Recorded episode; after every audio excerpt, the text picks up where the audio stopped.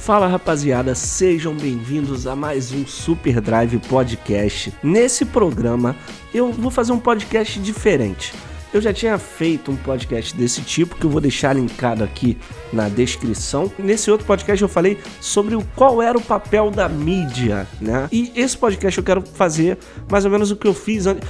É um podcast opinativo, não tem pauta, nenhuma pauta. Sou eu só dando minha opinião sobre algum fato, alguma coisa que está acontecendo.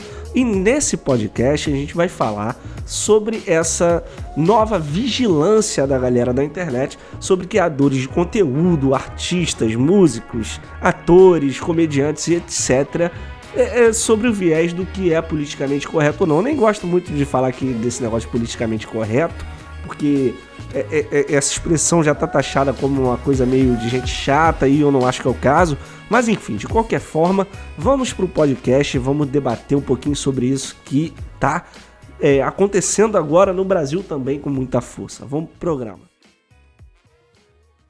O motivo que eu quis fazer esse programa foi pela notícia da saída, da demissão, né, do James Gunn, que é o diretor do Guardiões da Galáxia, que ele foi demitido da Disney após descobrirem os tweets dele mais ou menos antigos, de 10 anos atrás mais ou menos, fazendo piadas de péssimo gosto sobre pedofilia, sobre estupro e etc. A Disney, sendo a Disney, que é uma empresa que desde sempre tem um público-alvo em sua grande maioria crianças, foi um ultimato, não tem como a Disney continuar tendo contrato com esse cara. E recentemente muita gente vem vindo em apoio ao James Gunn, inclusive todo o elenco do Guardiões da Galáxia veio em apoio ao diretor, né, fazendo uma carta aberta em apoio a ele, dizendo que querem que o James Gunn retorne para a direção do Guardiões da Galáxia 3, o que eu, na minha opinião, acho muito difícil, pelo fato de ser a Disney, né? E pelo fato das piadas que ele tenha feito. Veja bem, há 10 anos atrás o James Gunn tinha 40 anos. Ele não era moleque, ele não era como o caso do Cocielo, uma criança que, porra, um moleque não sabia o que estava fazendo. Nem o Cocielo, eu vou falar já dele, nem o Cocielo. Mas o caso de James Gunn ainda é mais agudo. Mas assim, ele veio a público e falou, olha só, gente, eu queria causar mesmo, eu era uma pessoa diferente, fiz essas piadas porque eu realmente queria chamar atenção, chocar. Hoje eu penso diferente, né? E o questionamento que eu quero trazer aqui, eu já vou falar dos outros casos, mas no caso de James Gunn, por exemplo, cara, beleza, tá errado, tem que botar o cara mesmo ele tem que passar por essa malha fina, mas há 10 anos atrás o James Gunn não era famoso, mas ele já tinha bastante seguidores. E todos os outros casos é a mesma coisa. Por que há 10 anos atrás ninguém falou nada? Sacou? Então, assim, eu vendo o caso, agora eu vou trazer o caso, por exemplo, do Cocielo, do youtuber aqui que fez piadas de racistas, ficou em evidência na Copa, que ele falou que o jogador lá da França, o Mbappé, assim, né, fala, corria pra caramba e ele podia fazer um arrastão, o cara era negro, né? Ele diz que, é por causa da velocidade, né? Mas, assim, talvez tenha um racismo velado aí que foi provado nos outros tweets dele, que tinha um cunho racista, que ele fez há muitos anos atrás, mas ele tinha 20 anos de idade. Eu, quando tinha 20 anos de idade, cara, sério, eu já falei muita merda nessa vida. Mas o tipo de merda que ele tava falando, não adianta a galera usa a desculpa assim, mas ele era moleque. Mano, eu conheço muita gente, a maioria das pessoas que eu conheço, entendeu? A gente já falou muita merda nessa vida, mas o que ele falou, publicamente na internet, ainda mais, mano, se eu tivesse um brother que falasse um bagulho desse, eu não ia ser brother dele, mesmo naquela época. Tá? Tem um limite da piadinha ali que o Trapalhão fazia com o negro. Piadas, mano, que a gente fez, mano. Infelizmente. Agora, os absurdos que eu li o Cocielo falando, isso aí a gente não fazia. Pelo menos eu e meus brothers a gente não fazia, não. A gente já pode ter falado diversas merdas. Mas eu acho que existe um limite. O James Gunn, mesmo caso. Acho que existe um limite, tá ligado? Então, assim... Mas... descobrindo essas merdas, pegamos o cara, porra, tá fudido, vai perder patrocínio, tá, mano, tem que servir de exemplo, essa é a parada. Infelizmente essa galera tem que servir de exemplo. E as punições, eu tava conversando num grupo que eu tenho com o Vicky, que participa às vezes aqui do podcast, e o Neubi, e o Vicky falou uma parada muito interessante, ele falou, cara, tá, beleza, a gente tem que botar pra fuder com essa galera mesmo, pros outros verem que falar esse tipo de coisa é errado, mas e depois? É um assassinato social que a gente faz com essa pessoa, uma pena de morte social.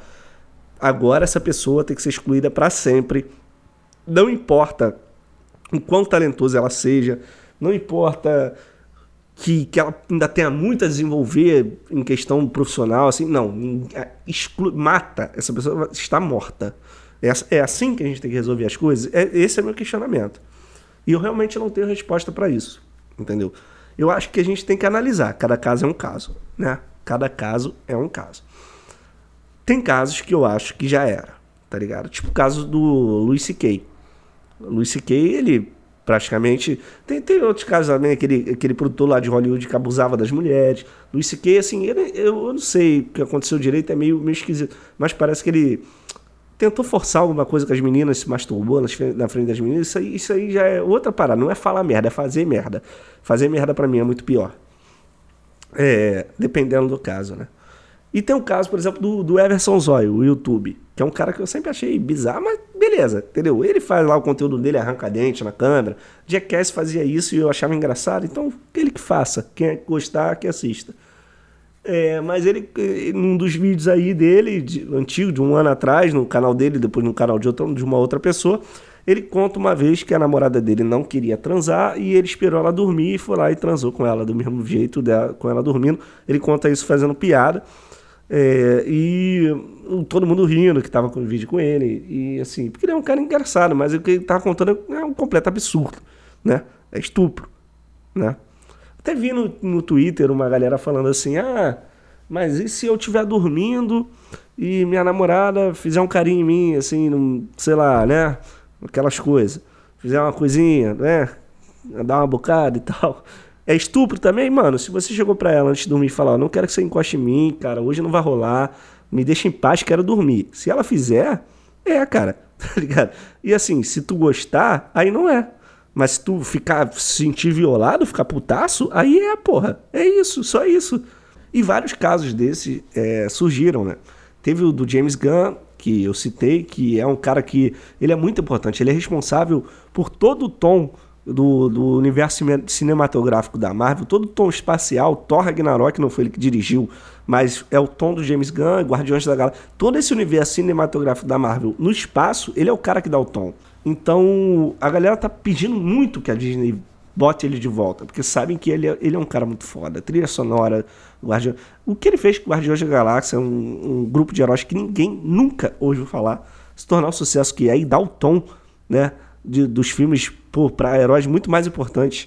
Então, a galera quer ele de volta. E, nesse caso, aí é foda, porque eu também queria, tá ligado? Eu perdoaria as merdas que ele falou, até porque ele chegou e foi abertamente, falou, não tentou justificar, que nem os outros tentaram, o Cocielo tentou justificar, Everson Zoio falou que o negócio do estupro lá era mentira, ele inventou a história, Cocielo falou que, não, eu só tava falando, entendeu? Não tenta justificar, só pede desculpa igual o James Gunn fez. E eu queria, cara, ele de volta. Isso porque eu sou fã. Então tem outro caso que eu queria falar, que eu até cheguei iniciei, mas não terminei. Eu tava conversando no grupo com o Neubi, que participa aqui no podcast, já participou algumas vezes, o Vic também já participou algumas vezes, sobre o caso do Aziz Ansari, que é um ator que faz a série Master of None, que é muito boa, acho que tem 2 temporadas na Netflix, assistam, que é incrível. E ele é um ator muito bom, sempre gostei desse cara. E ele foi acusado por uma menina de abuso, né? E o caso dele, assim, é mais brando, eu vou explicar pra vocês. E eu olhei com outros olhos porque eu era fã dele. Talvez se eu não fosse, eu julgaria mais. Mas o caso foi o seguinte. Ele estava saindo com uma menina e tudo mais. E foram pro apartamento dele. E depois no jantar e tal. E eles estavam bebendo um vinho lá. E ele tava, né, tentando ficar com a menina e tal. E a menina chegou pra ele e deu um ultimato. Falou, olha, cara, não vai rolar nada hoje. Não vai rolar. Nada hoje, eu não quero, tá? Não rola, depois nos próximos encontros a gente vê. E aí ele vai até faz uma piada, ele fala, se eu te der uma segunda taça de vinho agora aqui, conta como um segundo encontro. E ele insiste e acaba que rola.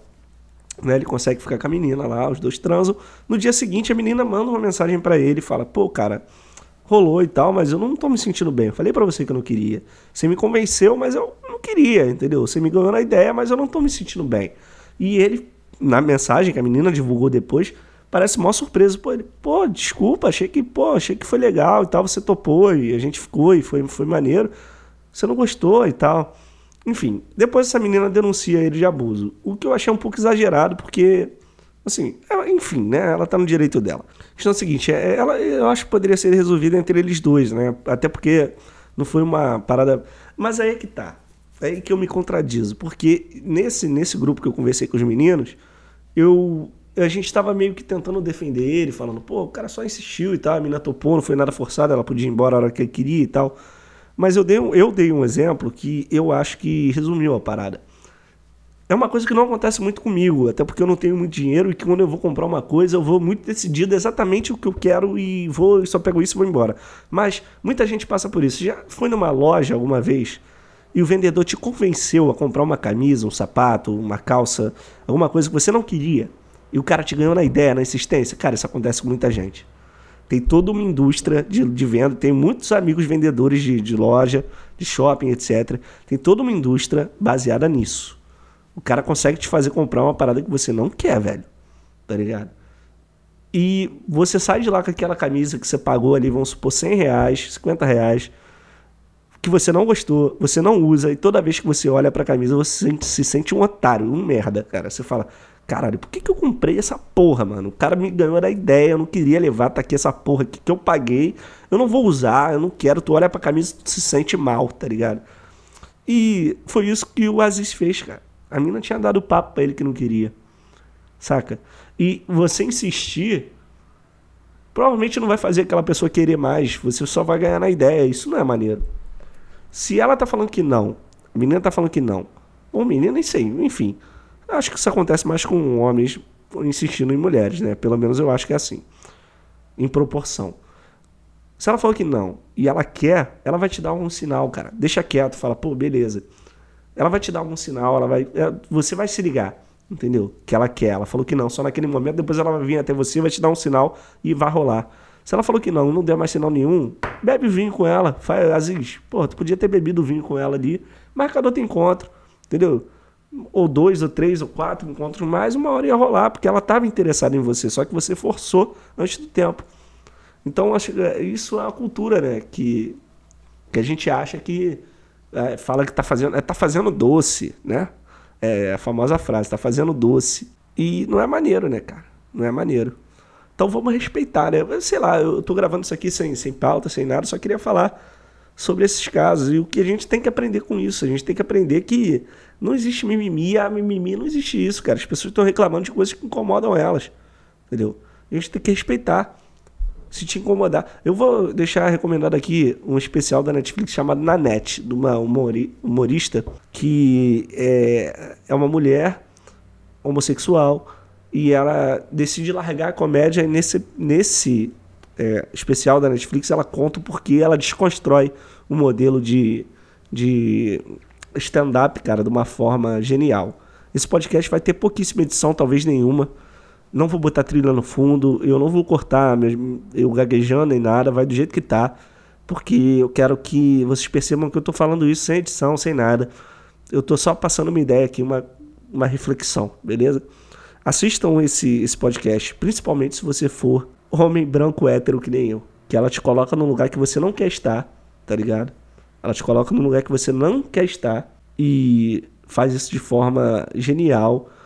E ela mostra que ela tem motivos pra ficar um pouco chateada com homens, assim. E, cara, é muito emocionante. Assim, é uma parada que meio que abriu meus olhos de uma forma incrível. Ela é super talentosa com o texto dela.